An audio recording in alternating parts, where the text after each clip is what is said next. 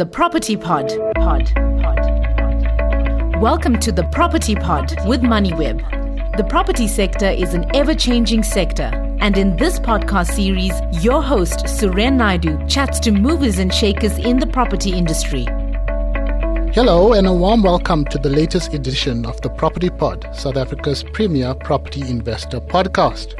My name is Suren Naidu, and on this weekly podcast show, we gain insider insights from leading executives, analysts, developers, and entrepreneurs in South Africa's expansive property industry. The need for urban regeneration in SA is a hot topic again, especially after the tragic fire in a dilapidated and hijacked building in the Joburg Central Business District. But uh, besides Cape Town CBD and perhaps the Joburg CBD, most of South Africa's other traditional major CBDs are seeing an increase in urban decay, capital flight, and increased office vacancies, especially post COVID.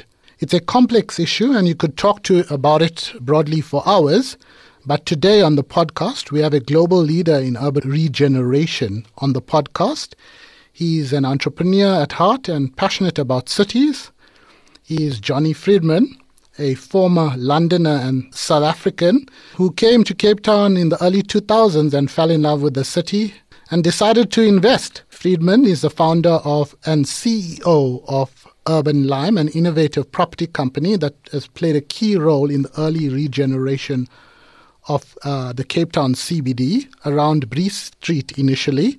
But his pioneering urban regeneration efforts actually started in London in the 1980s. While the group is not invested in the Joburg CBD currently, it's got attracted to the Durban CBD back in 2014 and is a key player in Surf City's regeneration efforts. Jonny, I know that was a long intro, but uh, very warm welcome to the Property Pod. Good to have you.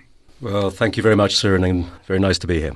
Jonny, why are cities so close to your heart? Uh, perhaps you want to share a little bit of background behind your passion also around urban regeneration.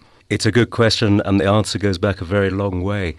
I grew up, as you mentioned in the introduction, in, in London, and in the uh, in the seventies, wasn't a lot to do in London apart from enjoy London itself. And London and the city and walking and the parks uh, really became my entertainment. And um, I spent my childhood and teenage life and um, really right the way through. In fact, it took me to my fifth decade to work out which continent I wanted to live on, and finally uh, decided to um, decamp my whole family on an ongoing basis to, to, to South Africa. I've been working here actually for 25 years now, but uh, finally moved here in 2016.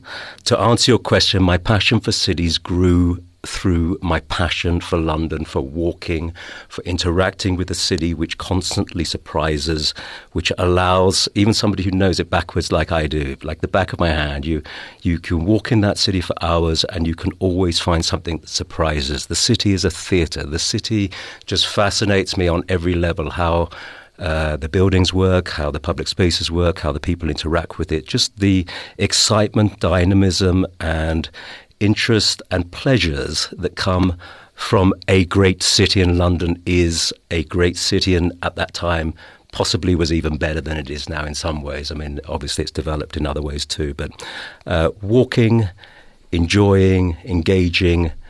Really, my fun was the city. My playground was the city. And ever since that time, from very, very early age, I've been passionately and devoted to what it is that creates great spaces.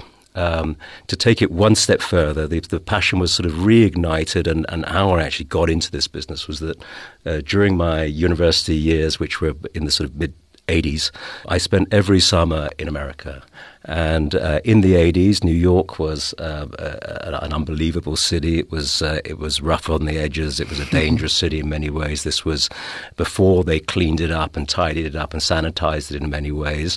Um, so it was a city which was dynamic and um, and a lot going on. And I saw some crazy stuff. But also, that was at the time of globalization, and there was uh, similar to now, really, in uh, across the planet, uh, the, the, use of buildings was up for grabs. You know, the textile industry right in the heart of Manhattan didn't make sense anymore. It was either going out into the into the provinces, into proper industrial states, or mainly going to China and India and, and Pakistan and Turkey and other places, which was leaving places like the meatpacking district completely derelict. Of course, now one of the most expensive pieces of real estate in, in, in the world, probably. But at the time, it was inhabited by Andy Warhol and David Bowie and Iggy Pop and a whole range, and Basquiat and a whole range of amazing artists of, of different types. And they had, they sort of created informal communities around these buildings which had lost purpose. And I was just amazed by what was happening there. And I saw all of this firsthand. And I thought to myself, when I, uh, when I get going in my, in my career, this is what I want to do. So I took that inspiration from the meatpacking district in New York and I took it to the East End of London, where in fact exactly the same thing was happening. The textile companies, you know, the places where they where, where, where they sewed clothes and stuff like that. I mean, doing that on five floors in Victorian buildings, right in the centre of London, of course, made completely no sense anymore. And um, what had happened is that those companies had moved out en masse, leaving uh, buildings without any purpose at all. And I'm talking about in Hoxton and Shoreditch and Clerkenwell and Whitechapel, these areas which now sell for a thousand pounds a square foot. We did feel in feet in England, uh, a thousand pounds a square foot. We were buying for 18, 19, 20 pounds a square foot. And I begged, borrowed, and stealed and bought my first one. and that's how I got going, really. Um, so. Um, the the passion has never left me, and the interest in cities, how they feel, how people engage with them, how to make them successful, and how to bring people to make them 24 hour cities, how to bring people to live in the cities is still a great passion for me. When I came to South Africa, when I was, well, my parents were from Johannesburg, and I'd sort of decided never to come back to South Africa, having known it just the, during the apartheid eras when we came from time to time. A place I wasn't, uh, you know, had no interest for me at all. In fact, I sort of had a negativity towards South mm. Africa during that era. I was quite happy never to come back here, and I but I got invited by a friend to come to a wedding, uh, which was in Stellenbosch, um, and I reluctantly agreed and came on the Thursday and had already organised my flights to leave on the Sunday. But when I came here in 2000, I, I was blown away by Cape Town, and I, I was uh, amazed at the changes that had happened. That I, I saw fundamental changes that had happened since what I remembered during the apartheid era. And um, instead of staying for three or four days, I stayed for three or four weeks. I bought a house, and it started off just sort of staying here for, uh, you know, coming for holidays, bringing my kids here, and so on and so forth. But then I saw what was going on in the South African cities and the abandonment of, uh, of, of, Cape Town in particular at the time, but of course it had happened across all the South African mm. cities.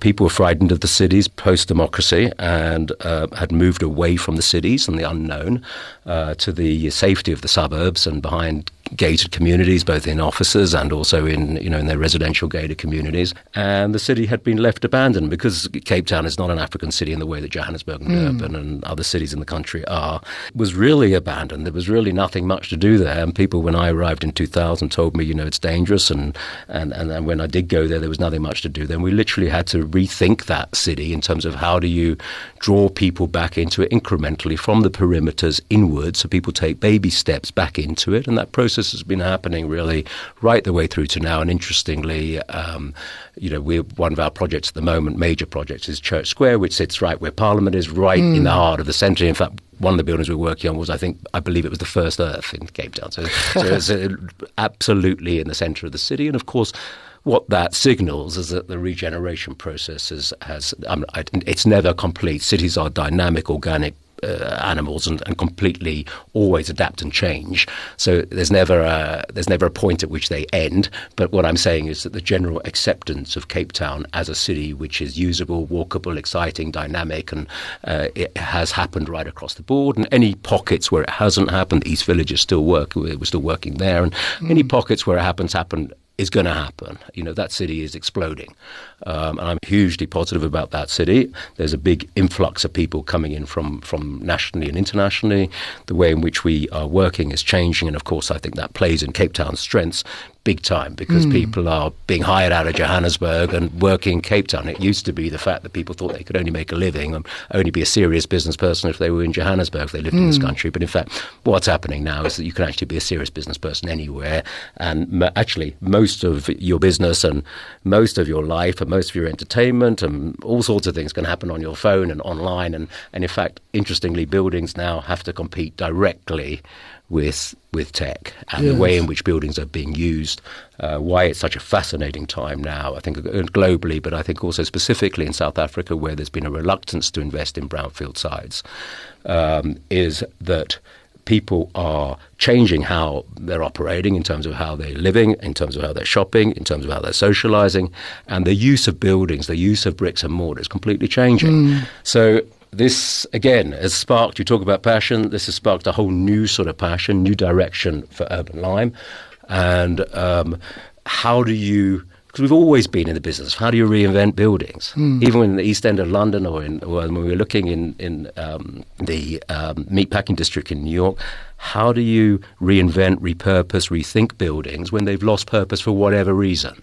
And the reasons now are clear. You know tech has transformed the way we do so many different things, and buildings and uses of buildings have to compete directly right up against tech mm. because there's much. There's not that much I need to move out of my house to achieve anymore. The days of going to a shopping centre to buy a washing machine are just done. You know, the most things you don't really need to buy in shops, and most things you don't actually need to go to work to do. you know, so when you're in the business of shops, uh, of renting shops and and renting offices and thinking about how to use buildings, if you're not, as real estate people, really thinking about how do we make these buildings relevant? How do we make them um, fit for purpose in this day and age, in, in a post-COVID in, environment, in an environment where tech is developing at a, such a tremendous speed that so many uses are being, uh, you've got competition up against. Mm. So this, for us, plays right into what we think is completely our sweet spot, which has always really not been about straightforward development. Mm. It's really been about reinvention of space. How does space feel? How do you use public spaces? How do you connect buildings? How do you use what's there? But make it exciting, dynamic, and, and worthy of a trip. And now you really have to compete right up against people staying do I stay at home and get delivery to my house and get entertained on Netflix or work virtually? Mm. Uh, or do I go out into the, into the city, mm. into the world, and actually use real life experiences? So it's a dynamic time and it's an interesting time. It has its challenges, but it also has tremendous opportunities if you know how to play this game. Mm. Jonny, Urban Lime is still invested in Cape Town, and some of your newer projects are Speaker's Corner and uh, a project called Salt Orchard in Salt River.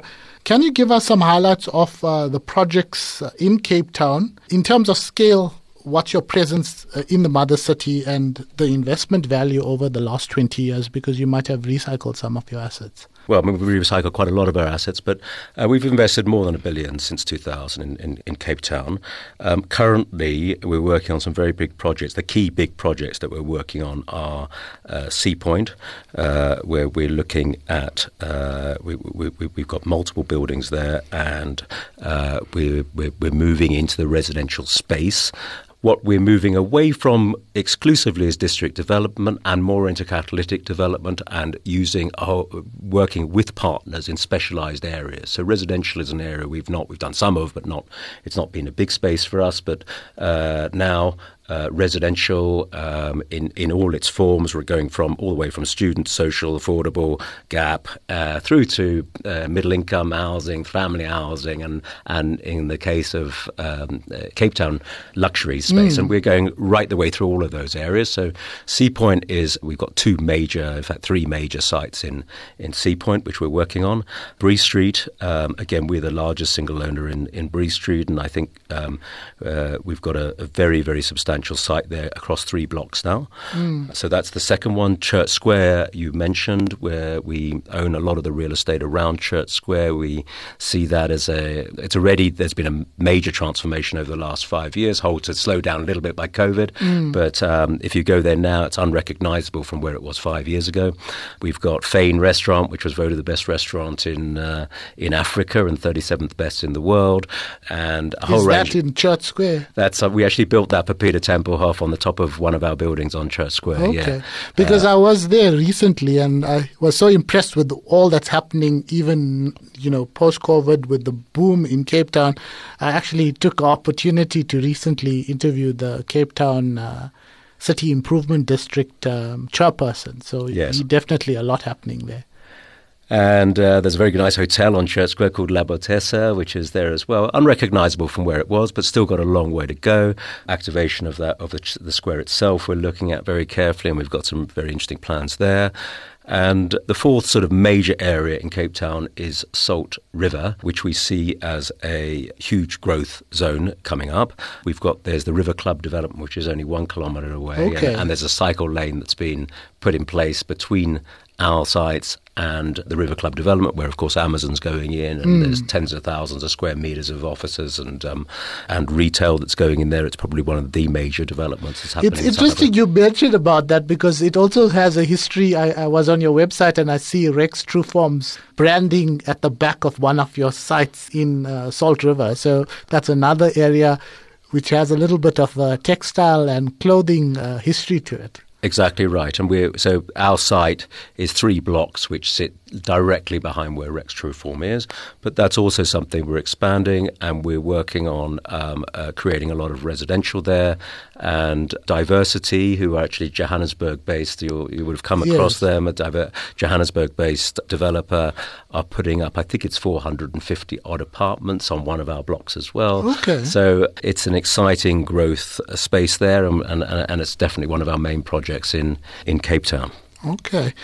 Turning to Durban, the group invested in the Durban CBD around 2014. I know the city well. We chatted at the API conference uh, recently. Uh, it's my hometown. But uh, how did that come about? From my research, I see Urban Lime was also involved with the now defunct Perpetuity at, at one stage, uh, particularly with the expansion into Durban years back. But now it's it's pretty much Urban Lime driving those projects, or some of them. Yeah, it was a very interesting way we got involved. We were, um, as a group, looking at a much larger picture of how we could get major investment behind multiple South African cities. And we were speaking to some major investors at the time. My view, very strongly, since the time I started coming here and started to understand where South Africa was in terms of its cities from 2000 onwards, really, was that there, the movement away from cities was an aberration. Everywhere else in the world, people were moving towards cities. And in South Africa, because of its unique history, people, especially you know white people and, and corporates and the major hmm. nationals and stuff, were disinvesting and going onto this journey towards the north. In all of hmm. the cities they were, they seemed to go north. And they were hiding, uh, hiding out in headquarter office buildings in Sandton and Umhlanga and uh, uh, and in, in, in Cape Town it was uh, Century City and, and Newlands and, and these types of places. Okay, and of course the population was too. Gated communities were where everyone wanted felt safe and out of that fear, the cities were kind of a, abandoned. So certainly in Cape Town, they're abandoned because it's not an it was it certainly wasn't an African city in the way that, that Johannesburg and Durban are. But in Durban, the African population moved back into the city in a big way, and um, in my view, fit for pretty much a fit for purpose city. It's it's the degradation and the perception of non safety is way out of line with reality, in my view. It's actually, it'll come as a surprise to many of your listeners, but it's actually, in many ways, a very successful city, right in the heart of the city. Not saying it doesn't need work and there's lots of things to be done, but the, the opportunity came, um, we were looking at a much larger project. And we were looking for a partner in Johannesburg because, as you mentioned in the introduction, it's not a place we, we, we haven't invested in Johannesburg. In fact, there are a range of reasons. That's a discussion in itself. But I was looking for a partner in Johannesburg, and we spoke to the Perpetuity guys.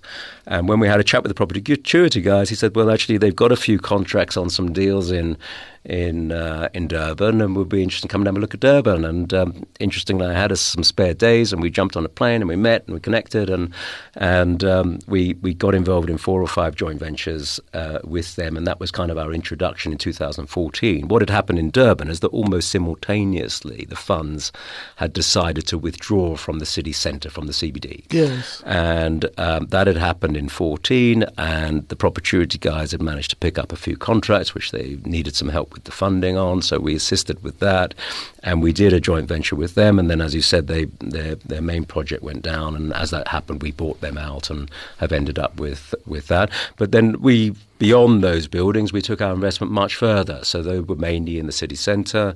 We took our investment to Rivertown, and we own, I think it's four or five blocks right up against the ICC, mm. uh, which is um, and uh, and blocks now towards the beach as well. We see that area between North and South Beach and the ICC is an absolutely critical development zone. Um, in fact, that's a transformational scheme for for Durban, and that's what we're working on at the moment in conjunction with the city, the ICC, um, and a, a, very major affordable housing partner where we're looking to put up 1,800 units okay. uh, in front of the ICC, which is which is a very exciting and large scale project, which I think will be a game changer for that area because there's also of course a lot of stuff which will happen around that be a retail component to that. It'll well. bring it to life as well because I've been to Absolutely. many conferences there, but you outside the ICC you can't even get a coffee sometimes. I think other than the well, hotel, which is actually closed at the moment. We could speak for half an hour around the architecture of apartheid and the architecture of fear. And the ICC is probably a pretty perfect example of how you build concrete walls and allow people to drive straight in underneath it. And their experience with the city is zero. They go straight up the elevator, they go in, they do what they're going to do, they come down the elevator, they drive out. There's no engagement at all with the hmm. city. And a lot of what we do at Urban Lime is we think about how do we knock down walls, how do we open up, how do we engage people with the street. Going back to my experience of London, you know, the beauty of London is the is the walking. It's not mm. it's not the hmm. destination, it's the journey.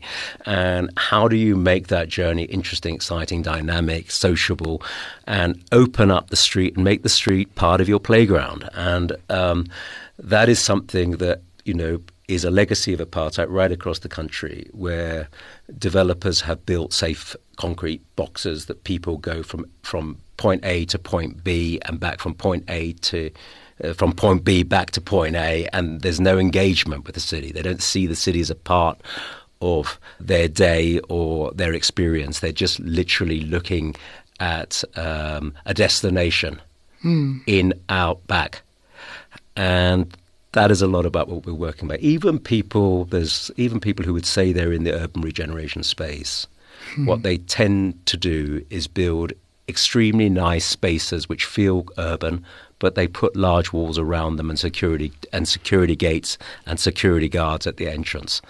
Um, and what we're about at Urban Lime is wherever possible, and sometimes it's not possible. Yes. Sometimes the realities don't speak to it, but wherever possible we're looking to knock down walls, engage with streets, and open up spaces and start talking to and trying to counter the perception that being in the city and enjoying cities um, is not only safe but but but exciting and dynamic and an, an incredibly important part, especially for young people. Mm. And in my view, if a city does not provide spaces that talk to that for youth culture, for young people, where they're walkable, where they're interactive, where you can sit and enjoy and move from one area or one thing to another, where you're not coming to one area, you're not just coming to one destination, you're coming to an area. So, for instance, Florida Road um, in uh, in Durban, you know, we see it. Not only do we see it, well, the, the initial project's 1.6 kilometres from the from Mitchell's Park right the way down to the Umgeni Road, um, but the uh, we, we, we, we see it much wider than that. We're looking at all the cross streets and the parallel streets and seeing. So the, the opportunity is to come to an area, to a district. When I go to London, I don't I don't just say I'm going to, to there. If I'm lucky, I'll get a parking space 15 minutes away and I'll walk. And part of my enjoyment is the walking. Yes. Part of my enjoyment is parking. And along, if I'm lucky to get a parking, or from these days, parkings are not even necessary. You take an Uber in or you walk in. Um, but part of the experience is the unknown. is every few seconds. A good urban regeneration scheme engages your senses every five seconds. You should have something new to see every five seconds. Blank walls, gates, security, blocked off spaces uh, don't talk to the type of experience I'm, mm. we're thinking about. With regards to Durban, you talked about Florida Road, uh, you talked about Rivertown. Uh, you're also involved in some uh, projects um, right in the center of Durban, just adjacent to the, the, the city hall. Um, maybe you want to share a little bit of some of your other investments in Durban. I was going to ask a question why Durban, but I see the perpetuity uh, kind of angle. We're almost an introduction to Durban, as it were. But you suddenly seem very uh, committed to Durban in terms of your investment plans, even going forward. Well, the why was yes, the introduction came through perpetuity. The opportunity came through the funds in that they, uh, very as they very often do, they kind of follow each other and they kind of things go in and out of fashion. Um, and Durban is a dense city, not like uh, not, not not like Cape Town. There's a lot of very tall buildings in Durban. Now, you've got a situation where there probably isn't a single shop available in the centre of, of Durban. The retail is pumping. We've mm. achieved 450 square, uh, around a square metre on the retail on the best on the best parts of Pixley, kaSeme, which is the old West Street. Um, retail is pumping, and the funds had one strategy and one strategy only with regard to the towers. Now, the towers, they were willing to let them to national tenants on a floor by floor basis, or possibly, if you twisted their arm, half a floor at a time. Now, that strategy produced a very predictable result, which was about 40 to 50% occupancy and 50 to 60% vacancy. Um, i.e., failure. And if you look at that sitting in an office in Sandton, you put it on a spreadsheet where your retail's full and you've got 40 to 50% occupancy and you've got vacant rates on the balance and you're talking about very big buildings, it destroys your returns. Mm. So what happened was is that they, they, and there was no B plan for that other fifty percent of the, the, funds just did not have a B plan. It's not their business. So uh, we came in. There probably wasn't a developer we had which had the set of um, skills and experience that we had in the country, also the balance sheet to be able to support it. And we came in very quickly and just bought up a tremendous amount of space. I just we saw the opportunity. We thought um, and something I look for very often in terms of investment decisions. I like to see the arbitrage where the perception of something is very out of line with the reality of it. And I think nowhere in my career have I seen that more so than in the centre of Durban.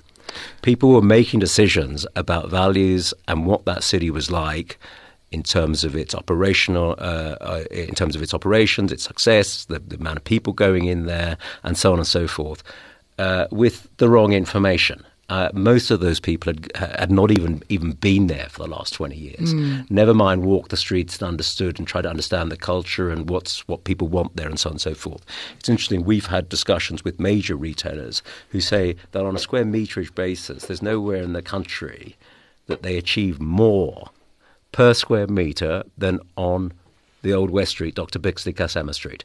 It's Especially on the left hand side of the street for some reason. it's interesting you mentioned that because just for clarity for, for some of our listeners, um, uh, three it used to be 320 West Street and it's one of the biggest buildings in the Durban CBD and it used to be owned by Redefine Properties a while back. They they tried to do some stuff there, but it had a strong office focus, and uh, they even changed its name to uh, Redefine Towers for a little while, if my memory serves me correct.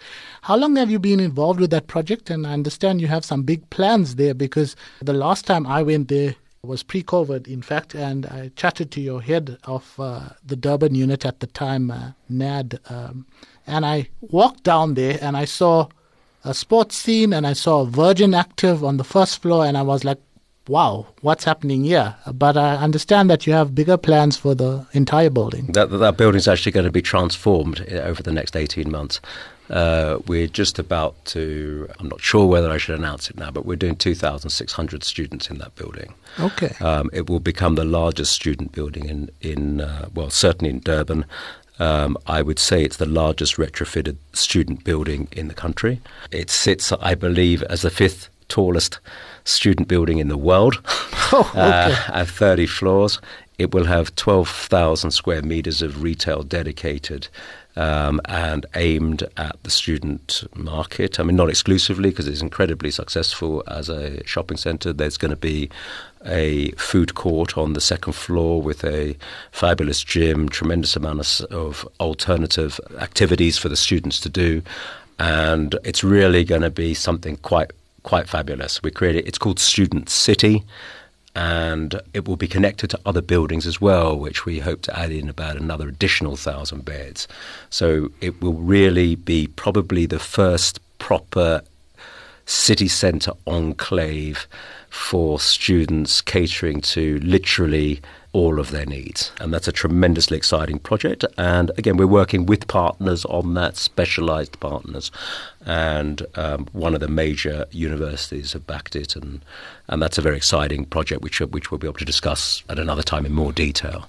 Thanks for that. Uh, I know it's a much longer pod than usual, but it's a fascinating conversation. So we're going to continue. Just for some stats, because MoneyWeb is a financial news website. Overall, how much? Uh, what's the total value of your portfolio in the two cities you currently invested in? Uh, I in think terms rough, of rands and also square meterage. I don't know how we'd uh, cover that? Roughly around 3 billion rand. And in terms of square meterage, can't tell you exactly, but we're, I think we have about a 100 odd buildings across the portfolio. Okay. Maybe even slightly more than that. Um, and we're continually adding to it and, and changing it and developing it. And in fact, the, the future for us is is um, uh, consolidation around our districts. Uh, we're also working very closely with major corporates who have portfolios of buildings which really in today's uh, post-COVID and uh, with the advances in technology that we talked about earlier, um, have lost their purpose and um, have uh, they're struggling. A lot of these corporates to find ways to in, in which to fill these buildings, manage these buildings, and and and monetize them. And um, we're working more and more and putting ourselves forward as sort of uh, using our experience in how to transform, how to repurpose, how to rethink. In a way, many ways, that's what our skill set is. We're not straightforward developers. Mm. Our skill set is how do you how do you take something that nobody wants? For instance, Durban in in fourteen fifteen, where they can't see solutions. And how do you take that process through? How do you apply the IP that we've gathered over the years and the skills of our team and find a solution that speaks to modernity, that speaks mm. to the hmm. modern world, that speaks to what's going forward? Um, that, so, and, and the answers to those are, are, are never cut and paste. They're always unique, um, and every single project needs to be completely workshopped and thought through. And we, we, we have certain principles which we always use, which is best in class. It sits right up at the top. We always think about how does it feel to be in that space experiential stuff at whatever level, whether we're talking social housing, I want to do the very best social housing you can possibly do. We're talking students, I want to create a landmark, blow away student accommodation that no one's ever done in South Africa before. Obviously, you've got economic considerations, yes. and there's only so much people will pay, and, and that's the, but within those confines, we try to stretch that out as far as possible. Mm. But also, if we're talking about other types of housing, or we're talking about high streets, or we're talking about restaurants, or experiential places, or, uh, you know, we we're so cognizant of the fact that it's got to be special to take me out of my own living room because my living room is special right now. You know, it amazes me. You know, my partner wanted ice cream at ten o'clock at night in Durban. When I first arrived in Durban, you couldn't get anything delivered ever. To get ice cream delivered to your house at ten o'clock at night in Durban, unheard of. I mean, whether that's right, I mean, that's not right across the country, but, you know, that's coming. If it's not here already, it's coming. So you're also on, in every level, it can all be done at home. You have to engage, you have to make things special, you have to tick all the boxes and make something that, that really is competing head on and add something different from, from, from what you can, you can do on your phone or your laptop mm. or your iPad or whatever it is, you know. Taking the conversation back to the whole urban regeneration aspect, uh, you were speaking at the Africa Property Investment Summit uh, last week, and on urban regeneration, especially in the post-COVID uh, setup. So you've talked a little bit about that already, but can you perhaps share some insights further than what you've shared already that you shared on that panel, especially within the context now you talked about tech, but even in urban areas, Sandton has double digit vacancies on offices. So they also need to do a little bit of rethinking, one would think, there as well. Uh, look, it's a good question. South African developers are as good as anybody else in the world and probably better than most at greenfield development. You know, if you want to build gated communities, headquarter office buildings, hotels, shopping centres, etc., etc.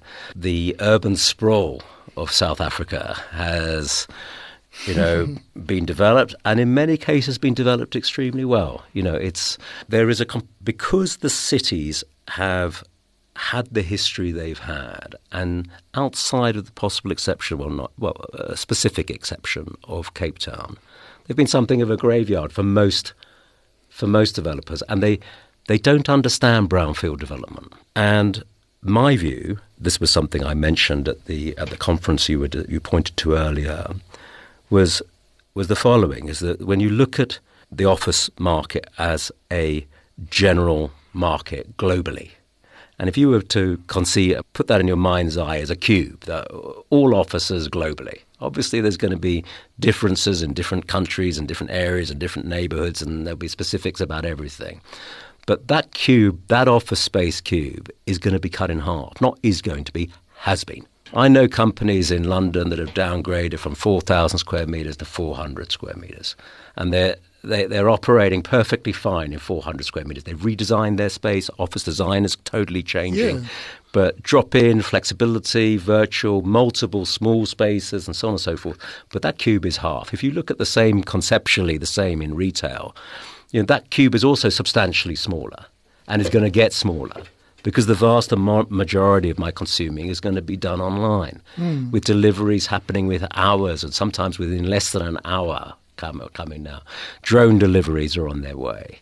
There's all sorts of tech which are going to speed this up and make it happen. but we're seeing it in front of our eyes. You look at AI, where AI was in January, most people had not even seen a single application in January. And now we're all using it. You know, writing my letters, assisting me. I've got it on all my devices. it's writing notes, it's giving me to do lists. This is transforming in front of our eyes. Okay. And in the real estate space where you've got fixed illiquid assets, you have to be thinking dynamically about this. Now, what I would say is that because of the history of South Africa, the fear of the cities, the lack of interest and investment and development in the cities, it's left a skill set shortage. I'm not saying there are no one, there's no one in the skill in the in the field, but for instance, in London, retrofitting, dealing with brownfield spaces, yeah, dealing with existing buildings, dealing with heritage buildings, opening up spaces, making spaces exciting, dynamic, inviting, is 50% of the game. They're also good at building offices yes. and uh, and shopping centres and hotels and all of that stuff as well, and big towers and skyscrapers and everything else. They can do that too. Yes. No better or worse than the South African counterparties. But in this space, in this space of brownfield development, public space design, working with the cities, creating areas which basically people are, it's either gone out of fashion or people just can't see purpose anymore or function. This is something which I've dedicated my life to, and our business is, is focused completely on this. And we really want to help corporate South Africa with not with everything. We haven't got answers for everything, mm. but we want to go wider than our current district development strategy, and we want to help them with catalytic buildings because buildings can be a catalyst for change in a big way. It can have a ripple effect which can rip right the way through neighborhoods and make major difference. I believe in, in, in the built environment can transform areas and lives and people's um, desire to be in places.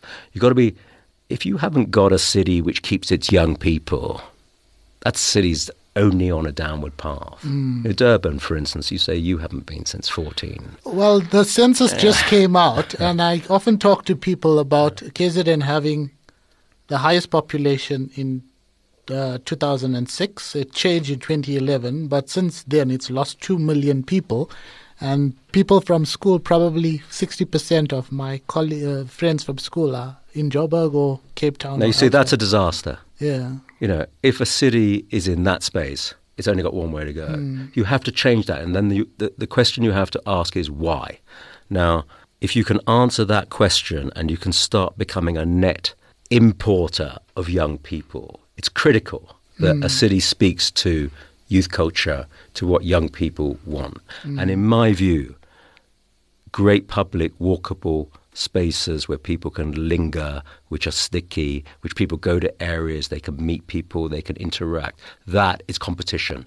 If you're saying, what do I do on a Saturday? I'm I'm a 20 year old, and all I, my option is Gateway or the beach. you know, that's not very exciting to me.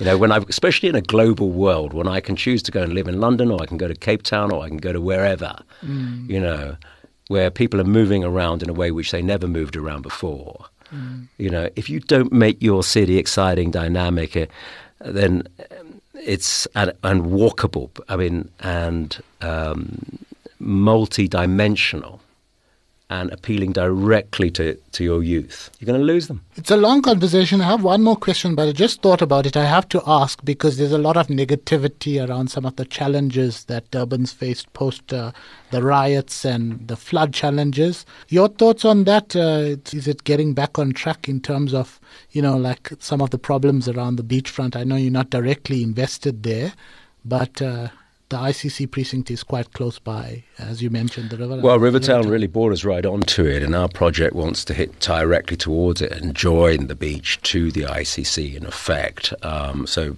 we are directly involved in that. Okay. Uh, look, my my view about Durban is it has more than its fair share of uh, natural and unnatural disasters.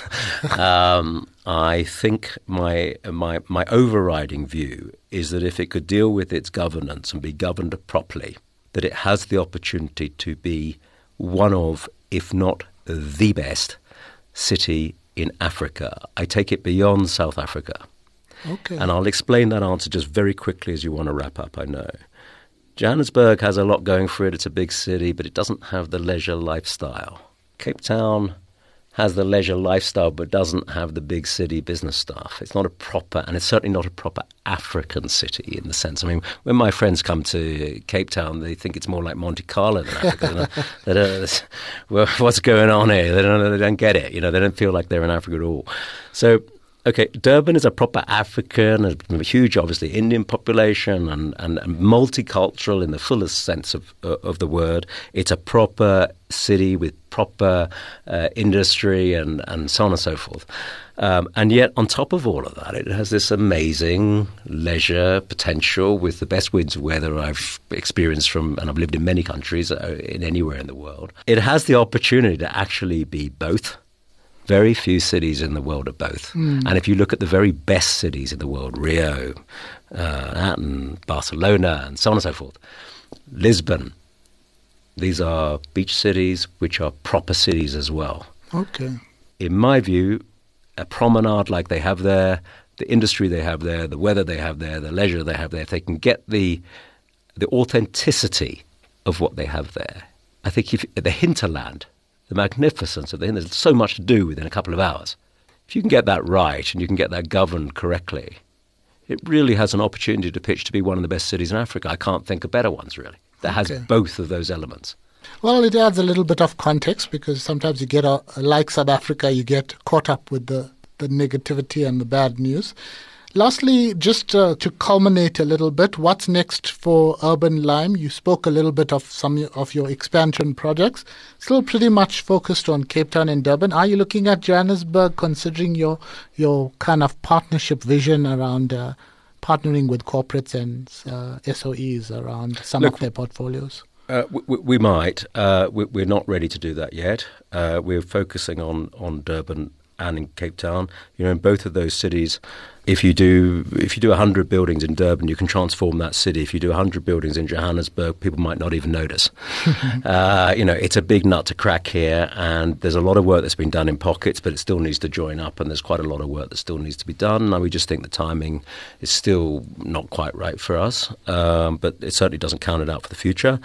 Sorry uh, to cut you off there, but I found it quite interesting because I haven't been in the Joburg city, unfortunately, for a while. But you know, you have the big banks, uh, not all of them, but some of the big banks still based there. Yep. Things are changing because of COVID.